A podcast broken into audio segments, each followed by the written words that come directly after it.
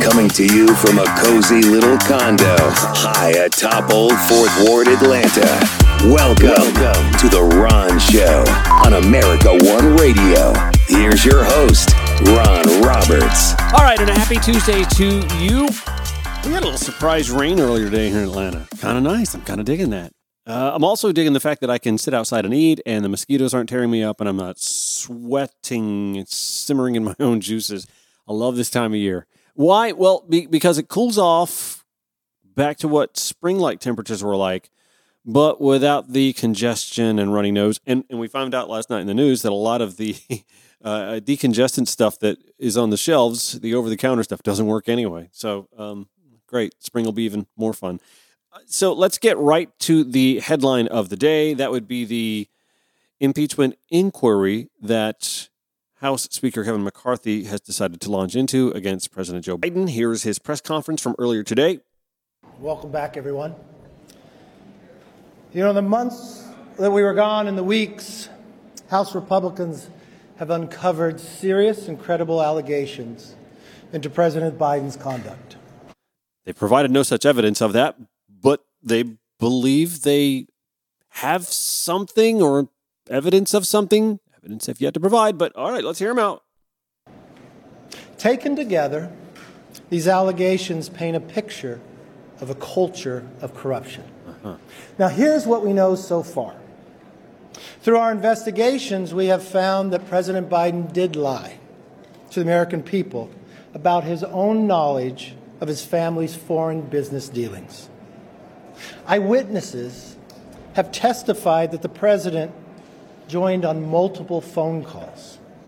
Eyewitnesses, not evidence. Go on. And had multiple interactions. Dinners resulted in cars and millions of dollars into his son's and his son's business partners. We know that bank records show that nearly $20 million in payments were directed to the Biden family members and associates through various shell companies. We've yet to see these bank statements because they don't provide them, but maybe in the impeachment inquiry they finally will. I mean, nine months and lots of learning who the hell James Comer is later. We still don't have this stuff, but maybe in the inquiry we'll get it. Finally. The Treasury Department alone has more than 150 transactions involving the Biden family and other business associates that were flagged as suspicious activity by U.S. banks. By the way, had lunch a few Saturdays ago with a friend of mine who works in finance and banking, and having transactions flagged internationally is way more common than any of us are even aware of. But okay. Even a trusted FBI informant has alleged a bribe to the Biden family. Alleged being the operative word.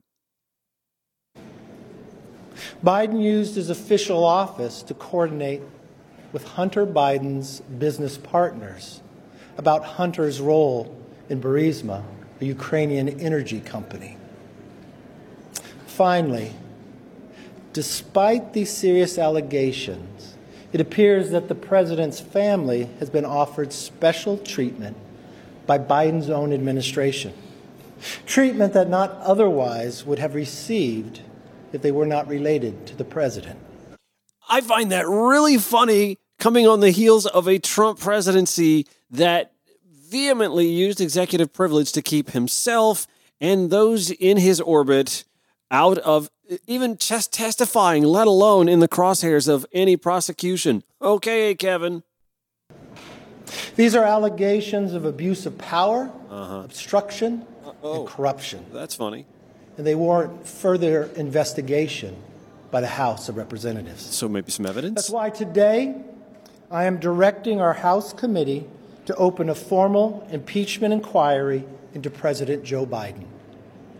This logical next step will give our committees the full power to gather all the facts and answers for the American public.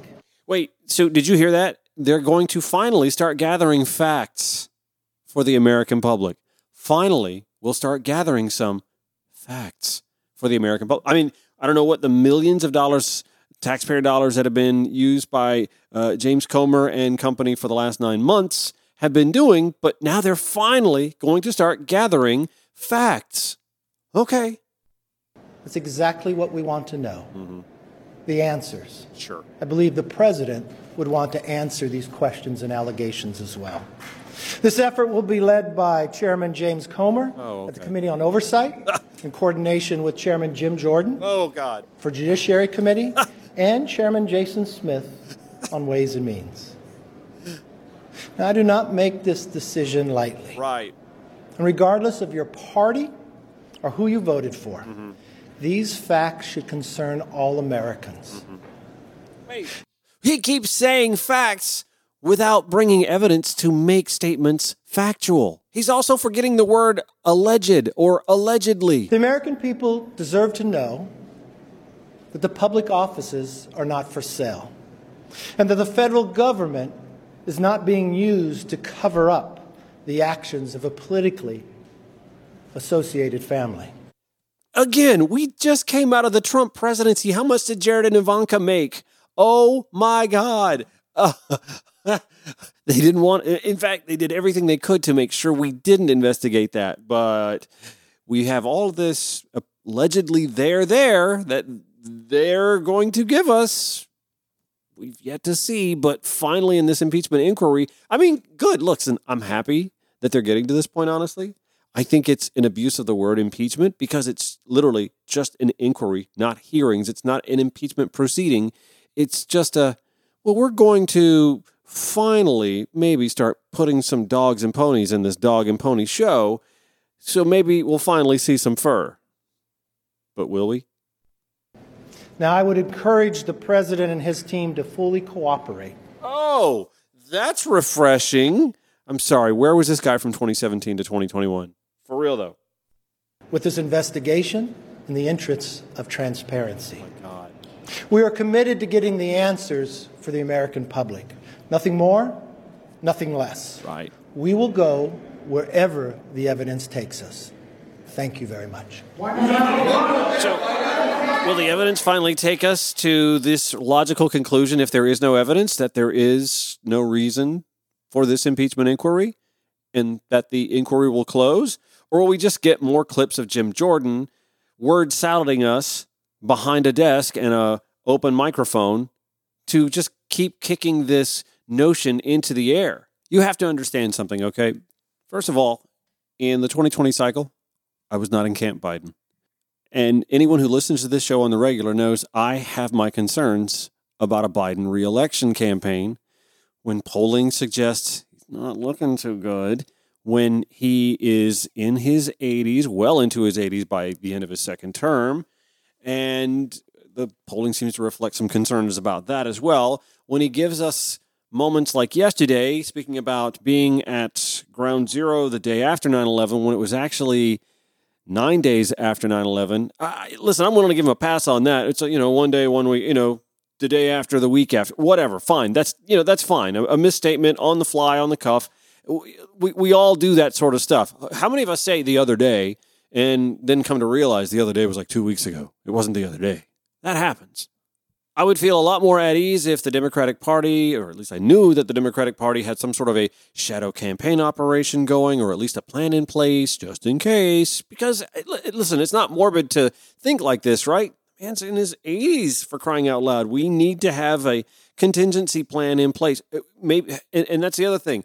We are the purveyors of democracy, we say, although in Atlanta, the city of Atlanta seems to be saying otherwise.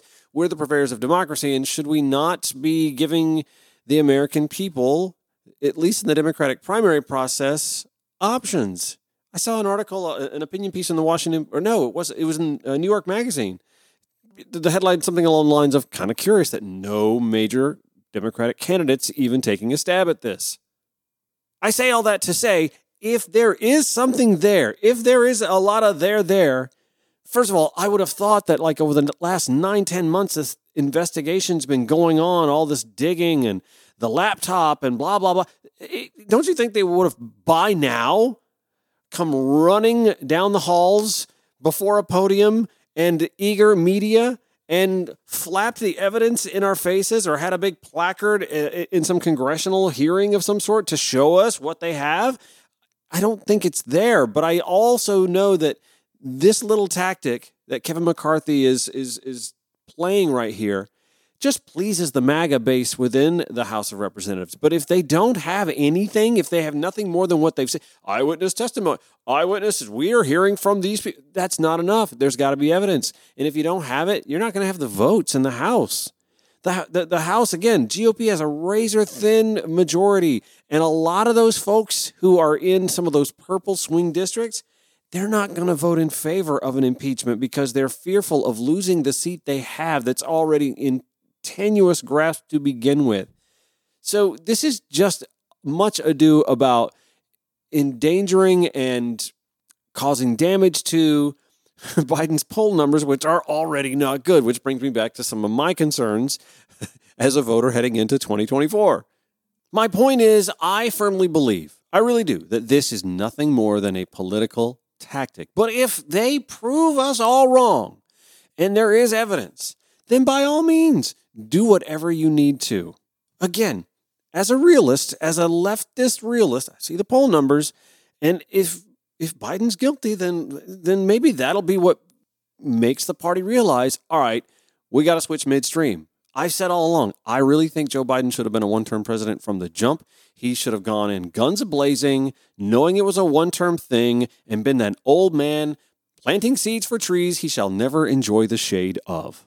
But what I actually think is happening here, again, political tactic, I think they are preying on the fact, P R E Y, preying on the fact that Joe Biden is a loving father. Maybe even a little too much. But when you consider he has lost children before he's passed away in tragic scenarios, you're damn right he is a loving father. He loves his son, Hunter Biden. His embattled, his imperfect, his prone to mistake, son, Hunter Biden. And if you ask me, if they know that there's no there there, and yet they're doing this as a political stunt, knowing Hunter's issues, knowing his internal battles, and knowing that Joe Biden has been nothing more than a loving father, if they're doing this, knowing all of that, and still conclude, well, we got to take advantage of that, that's a weakness. It's repugnant, it's disgusting, you would think it's beneath the dignity of a major political party in this country, but as we have learned over the last two decades or more, there is no floor for how low the Republican Party of the modern era will go. You do realize this is but her emails all over again, though, right? More on show after this on the America One Radio app, AmericaOneRadio.com, or wherever you podcast. Welcome back to the Ron Show for Tuesday. So, the GOP, again, dog catches car. They're going to get their impeachment inquiry. The Marjorie Taylor MAGA Jim Jordan wing, James Comer wing of the GOP, is getting what they want out of their leader I say in air quotes, Kevin McCarthy. Here is Marjorie uh, Taylor Greene talking to CNN earlier. I'm very excited to see it happen. I think Americans deserve truth. They deserve transparency. And we need this investigation to go as long as it needs to to uncover all the corruption that has been involved in covering up Joe Biden's crimes. So notice she, by the way, didn't say allegedly or waiting for evidence or any of that. She told another reporter it may go all the way to the November election. You don't say. Mike Collins from Jackson, Georgia said accountability is coming for the Biden crime family. I no listen, I could get upset that they're saying this sort of stuff, but I'm actually kind of happy that they're owning the nonsense. Seriously, the Biden crime family, Congressman Collins? But you're breathlessly defending the last guy in the Oval Office with his 91 indictments but but it's the Biden crime family you're concerned about. Oh, okay, own that, man. Own that. By the way, I'm also going to use Marjorie Taylor Greene to show shock of all shocks some GOP hypocrisy here. Listen to this exchange with a reporter. To clarify, is the inquiry open right now? Are we, I mean, is there a vote that's going to be taken in the House of Representatives? What, what do the next steps look like? That's a great question because there's some confusion. Mm. There's two ways to open an impeachment inquiry. You, the House can take a vote, or the Speaker of the House can announce and start and open the investigation. He can open the impeachment inquiry. That was a precedent set forward by former Speaker of House Nancy Pelosi, and that's what he chose to do today, and I think it was a great, bold move.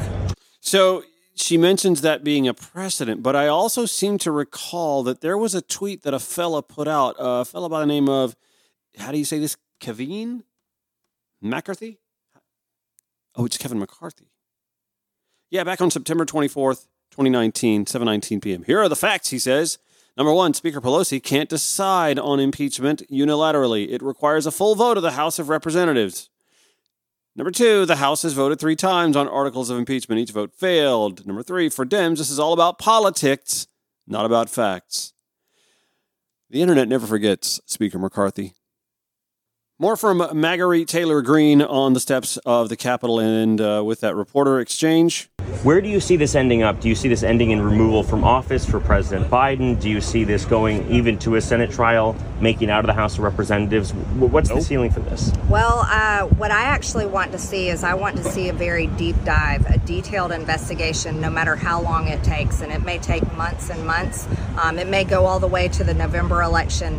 But what we need to do is we need to investigate Joe Biden, but we also need to investigate the web of people that exist in our federal agencies, the FBI, the DOJ, the CIA, and many others, serving not only in this administration, the former administration, and the one before it, maybe even further. We need to find the people that have covered up Joe Biden's crimes and all of the Biden family's corruption. That's what's most important to me because I really do believe in gutting the federal government of corruption, and this is the way we can start. For the average person sitting at home, they see this, they think maybe this is kind of close to the 2024 election. is this, I mean, once for all, is this politically motivated? Yes. Absolutely not. It's not politically motivated at all. And the American people at home know one thing that they're suffering under the Biden administration with a wide open border, an invasion of illegal immigrants, over 85,000 migrant children missing, over 300 Americans dying every single day from fentanyl. They can't afford their electric bills, they can't afford their gas bills, they can't afford uh, groceries. That's what the American people know, and they know that politicians like Joe Biden, who's been in this place in office for over 50 years, have gotten richer and richer and richer every every year they're in office, and they know why. And I'm really excited we're doing this impeachment inquiry because I believe we're going to expose the truth. So, should we check on Marjorie Taylor Greene's net worth in the last four years? Should should we do that? Do, do you think Marjorie Taylor Greene has gotten richer and richer and richer since she has escalated herself into a congressional office? Would you like to guess Marjorie Taylor Greene's net worth growth? I mean, I mean, if we're going to play that game, Marge, let's play that game. Well, hell's bells, that is an easy Google. According to Forbes, Marjorie Taylor Greene's net worth has grown from $9 million in 2019 to $16 million in 2020, $31 million in 2021, $44 million in 2022, 56 million now in the year 2023. That is a growth of 45 million dollars in net worth. Her growth in net worth is 6 times what it was in 2019. The other laundry list of issues that she likes to rail on, those are issues that cannot be dealt with without a complicit Congress and with one chamber controlled by the likes of Marjorie Taylor Greene, there's not much that can be done with our immigration issues. The GOP has no appetite whatsoever for dealing with inflation, although on its own and under this president's economic advisement, this nation actually fared better with inflation than most of the industrialized world, and inflation has slowed back down to the crawl it was at prior to the COVID post pandemic spike. The oil prices, again, mostly out of domestic control, and a lot of it having to do with what's happening in Ukraine and with Russian embargo. This from CNN last month. Critics accuse President Joe Biden of waging a war on the oil industry that is hurting consumers at the gas pump. And yet, on his watch, U.S. oil production is poised to shatter all time records set during the Trump administration. Next paragraph. U.S. oil output is now projected to rise to an average of 12.8 million barrels per day this year for the first time ever, according to federal estimates released Tuesday. For context, next paragraph, that's about half a million barrels per day more than the prior annual record set in 2019. It's also more oil than any other country on the planet produces. The next closest nation, Saudi Arabia, which by the way has been throttling back production because that's what they like to do when they like to meddle in our politics, produces about 10 million barrels a day, according to OPEC. Next paragraph the looming milestone undercuts the argument made by some 2024 GOP presidential contenders and Marjorie Taylor Greene that the Biden administration is strangling the oil industry with red tape. I mean, aside from the Russia Ukraine situation and OPEC restraining their supply, you know what else is a leading cause for gas price spikes? Extreme heat that sidelined refineries. That's right, y'all. Climate change climate change is actually impacting gas prices and making it harder for the fossil fuel industry to continue exacerbating our climate change problems. And the political issue is the cost of gasoline. Oh, America, please wake up. More on show after this on the America One Radio app, AmericaOneRadio.com, or wherever you podcast. Broadcasting five days a week to make common sense common again. This, this is The Ron Show on America One Radio. I have said this for a few weeks now, if not longer. Here in Georgia, the Democratic Party is going to have an awkward scenario with grassroots activism, and it's going to be interesting to watch it unfold. Let's remember that there was a time when Occupy Wall Street dominated news headlines, nightly news for a long time because finally, it seemed, we saw a populist movement where people were showing their outrage literally by camping out in the global capitalist capital city of New York to say, y'all, what's working for you, the few, is not working for the many, the most. And we kind of quietly swept that under the rug. President Obama was president. So Democrats had to do the awkward, we kind of hear you and we kind of want to tinker with some things, but not fix it completely because it would not be politically expedient to do so. And does this whole Cop City thing not feel somewhat similar? Never mind the economic populism strain that's still showing it. You still feel the undercurrent, the Oliver Anthony song, right? We feel that undercurrent of uh, okay, Democrats are going to run for reelection and try and uh, embrace Bidenomics. And, and, I get the good part. I do. I get the good part. It could have been a lot worse. I just said that last segment. Inflation could have been a lot worse. Gas prices aren't really anything that the president can deal with, and domestic output is higher than it's ever. You know, all those good things. But it, it doesn't it doesn't undo the fact that the common man, the common family, the, the, the kitchen table issues, uh, the, the the cost of living is affecting American sentiment and their familial budgets. And then this Cop City thing is just a complete snub of the grassroots movement that Democrats, particularly in a swing state like Georgia, are going to want to rely on.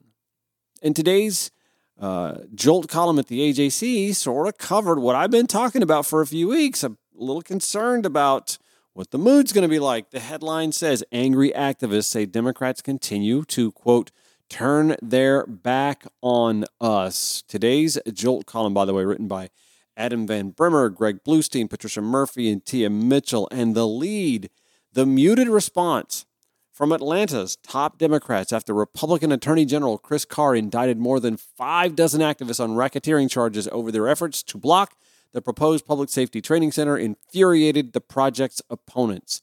Now, the city's refusal to verify, still at this hour, to verify tens of thousands of signatures from those hoping to force a public vote on the project has some threatening payback in upcoming elections, not just in local contests, but in next year's White House race and statewide contests in 2026.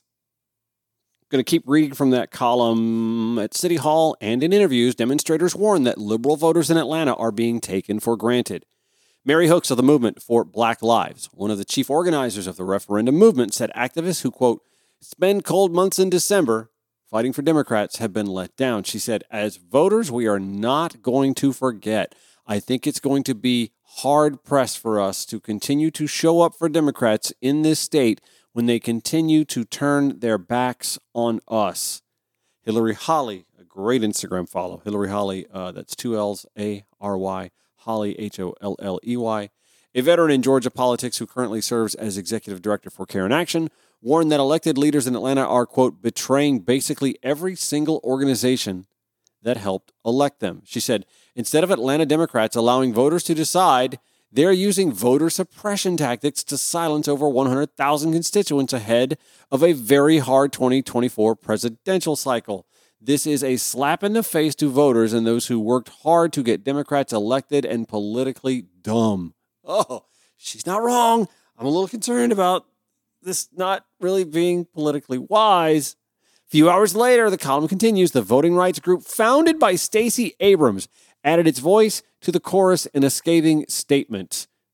Cianti Stewart-Reid of Fair Fight Action accused Atlanta leaders of, quote, following the same tired anti voter playbook that has been wielded against voters of color for generations, she said.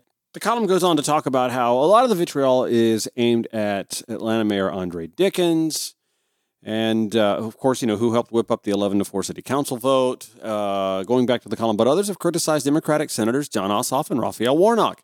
Atlanta residents who have navigated a tricky political balance over the issue both raise concerns about the arrests of people linked to protests, but stop short of directly opposing the training center's construction. Warnock saying, I think the choice between public safety and justice is a false choice and not one that we have to make. I support law enforcement. I support the right of people to have their voices heard in this conversation. I'm going to do everything I can as a U.S. Senator representing the people of Georgia to make sure the people are safe. What does that mean, though? Does that mean, with regards to the referendum, seriously, what does that mean? Even when Congresswoman, my Congresswoman, Nikema Williams tweeted, she spoke with Mayor Andre Dickens and they share some concerns about the voter signature match process that the city is kind of sort of going to employ once they do start reviewing these signatures.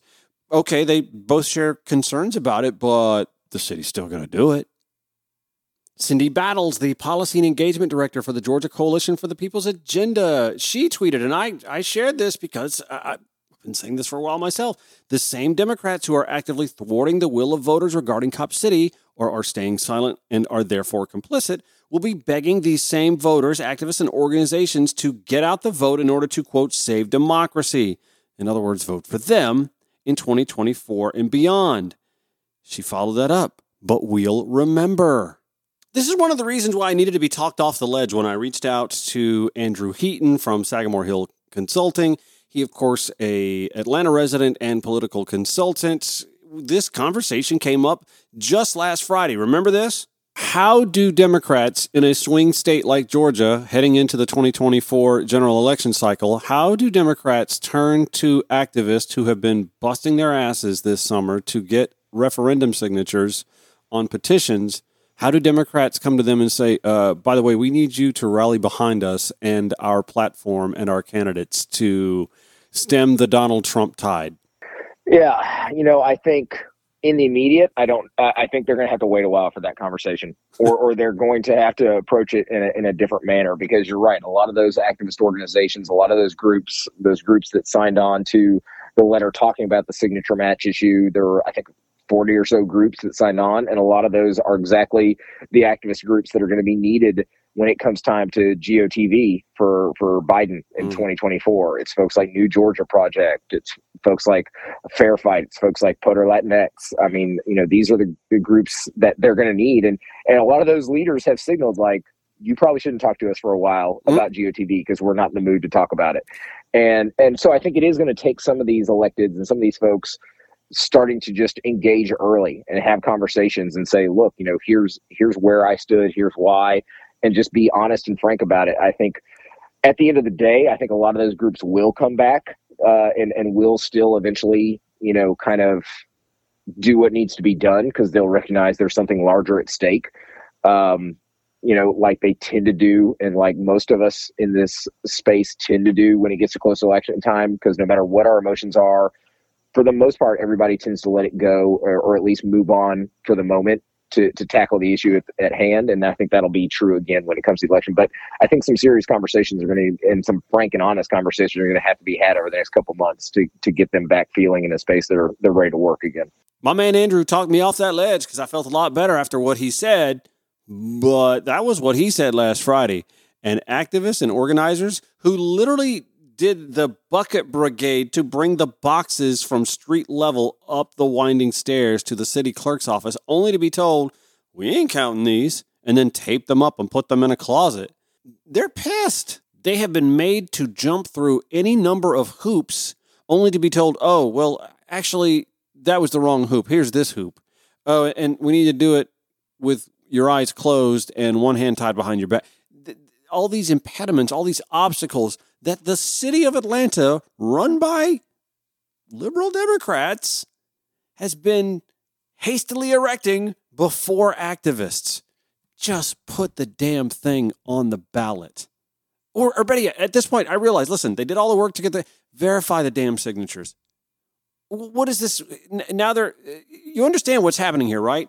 Originally, the activists had until August 24th, and then they got an extension because of the extenuating circumstance of the city saying that no non resident could participate in collecting the signatures. Well, that made absolutely no sense. Why shouldn't someone who isn't a resident be allowed to hold a clipboard and pass it around?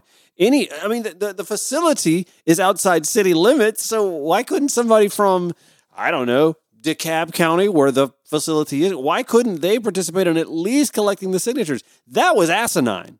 And a judge said so kind of stupid.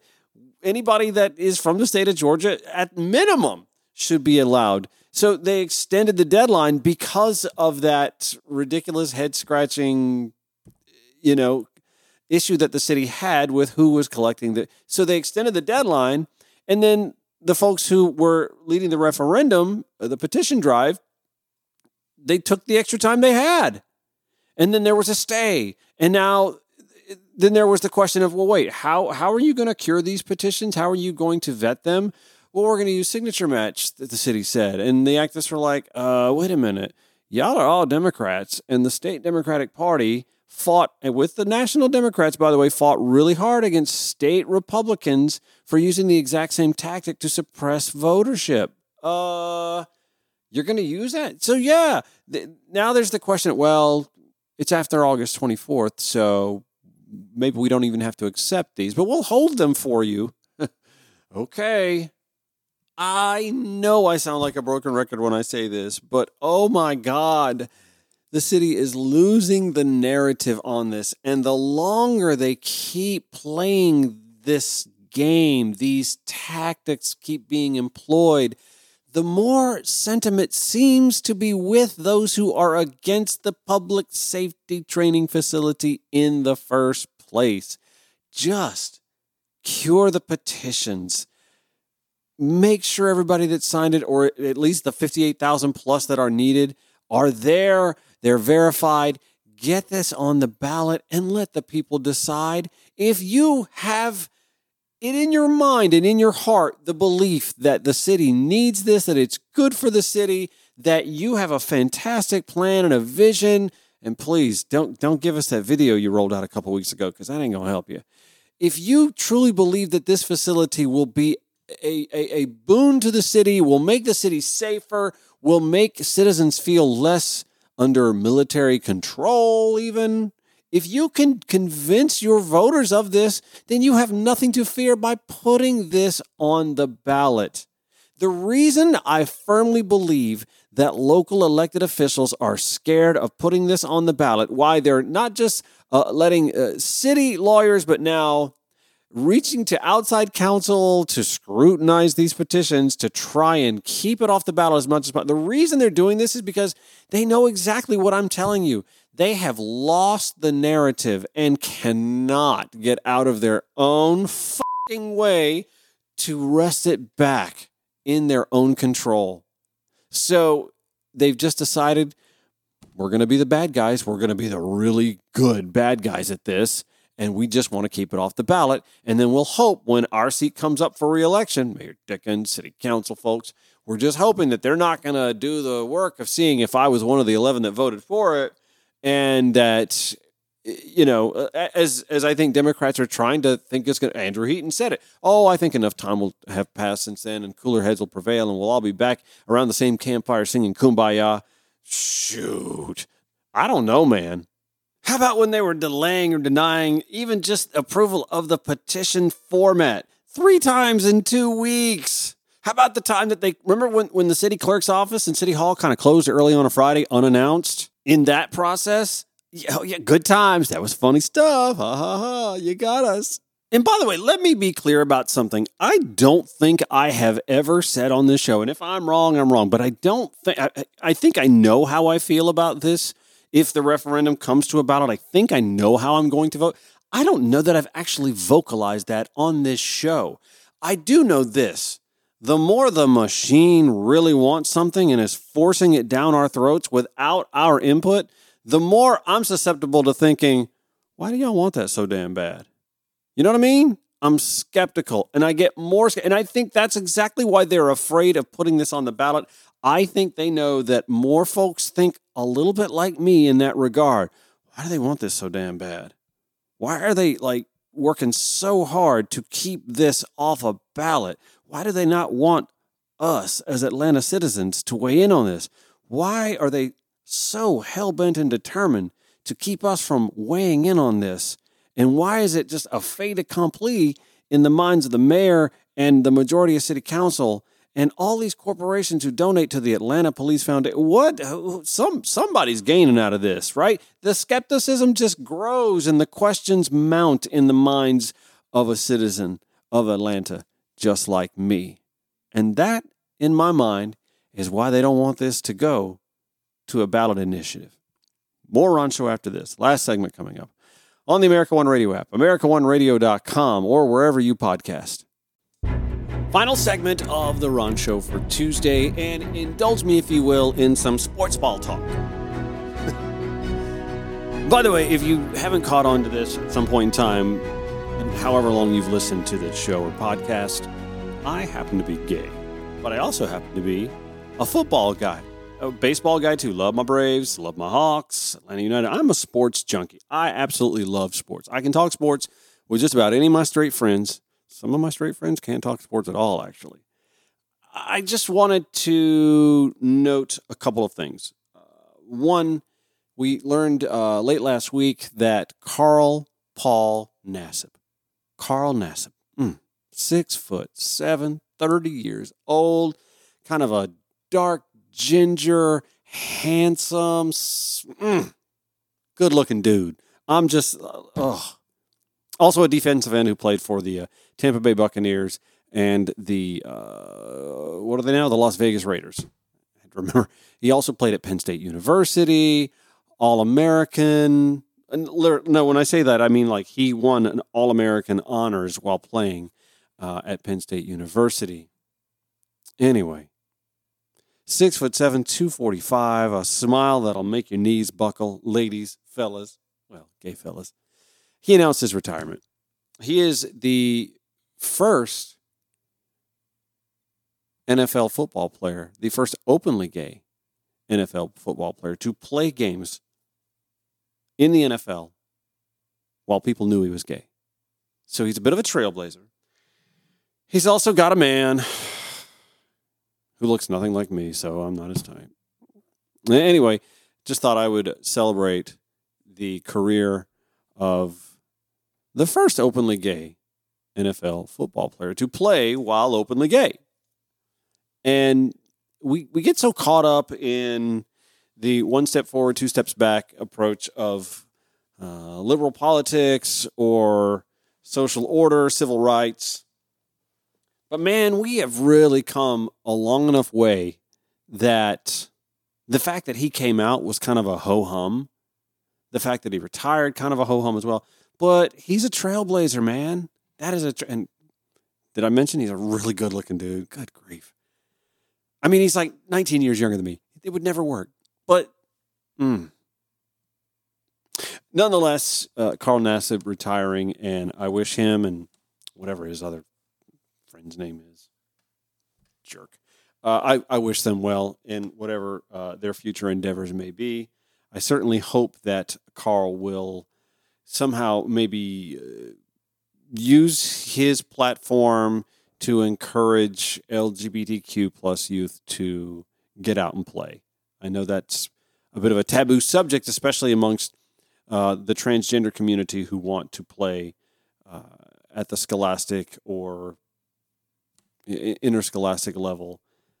But I certainly hope that Carl will use his platform uh, and his position of privilege. He has a position of privilege to encourage others uh, who are growing up in the LGBTQ plus spectrum to get out and play and to know that your being gay or lesbian, bisexual, transgender doesn't mean that there can't be a place for you at the highest level of sport.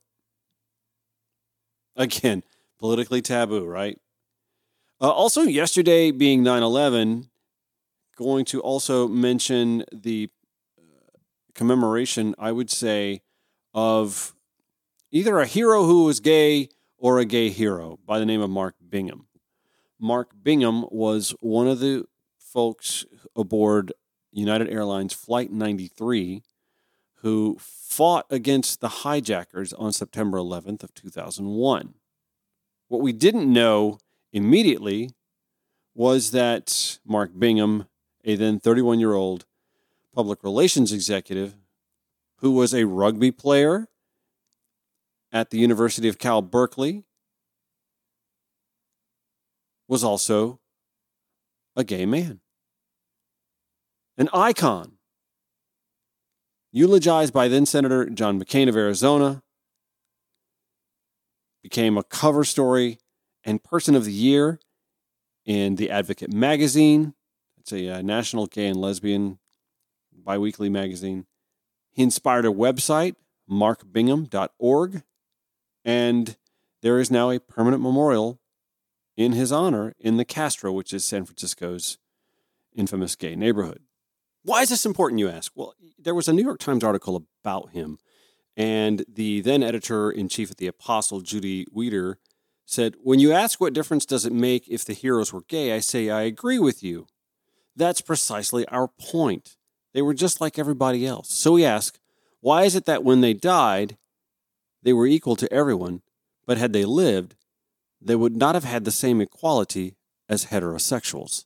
Remember, this was in 2001. It wouldn't be until the year 2010 when Don't Ask, Don't Tell was finally repealed. And ironically, the same Senator John McCain who eulogized Mark Bingham filibustered debate for ending Don't Ask, Don't Tell and fought to repeal Don't Ask, Don't Tell and allow for openly gay military service in our military branches to the very bitter end. A standalone bill passed the House by a vote of 250 to 175 on December 15th, 2010, and a final Senate version passed by 65 to 31 vote. President Obama signing the repeal of Don't Ask, Don't Tell into law December 22nd, 2010.